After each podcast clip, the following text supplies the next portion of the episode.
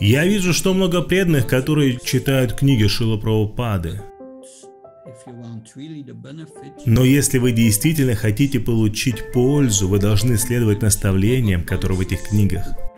И Шила Прабхупада хочет, чтобы мы проповедовали.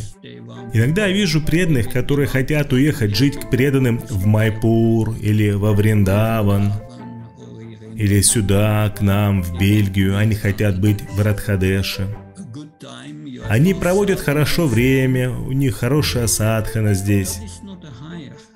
Но это не является высшим долгом. Хорошо быть в обществе преданных, но в конечном счете это должно привести к проповеди для удовольствия Шила. Продвигаться духовно вперед значит проповедовать, стать проповедником. И это духовный закон. Если вы пытаетесь передать сознание Кришны другим, тогда вы получаете осознание. Кришна дает вам это осознание. И это реальный результат изучения книг Шила Прабхупады.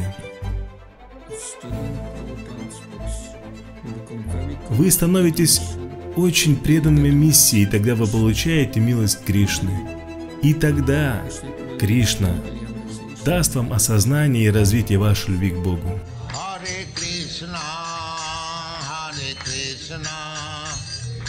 Krishna, Hare Hare.